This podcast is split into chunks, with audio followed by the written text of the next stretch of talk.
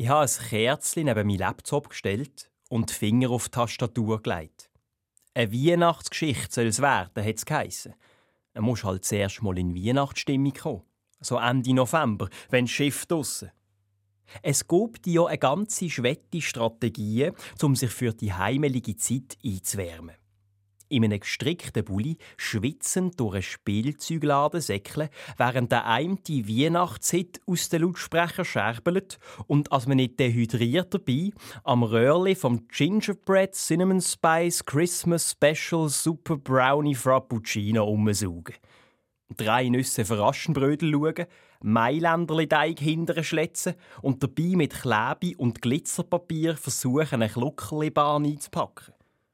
Äh, vielleicht könnte man auch einfach eine Schneemaschine ins Büro stellen. Oder so einen blinkenden Santi-Klaus, der von der Jingle Bells singen, wenn man klatscht. Und tanzen, als hätte er schon zwei, drei Glühwein zu viel in die Kappe gekippt. Ich bin vor dem Laptop gehockt, dus hat es geschifft, das Kerzchen brennt, weit und breit keine Weihnachtsstimmung. Dann hat das Handy vibriert. Sie haben den Neo gefunden, hat mir die Ärztin gesagt. Ich habe gar nichts mehr gesagt, ich bin nur dort gehockt.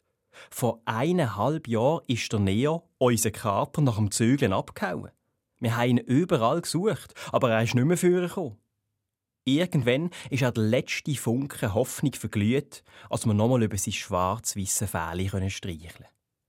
Er sei heute Morgen jemandem zugelaufen, hat die Ärztin erklärt. Sie sei quietschfidel. Ein paar Stunden später bin ich in der Stube gehockt, mit einer schnurrenden Weihnachtsgeschichte auf dem Schoß und voll in Weihnachtsstimmung.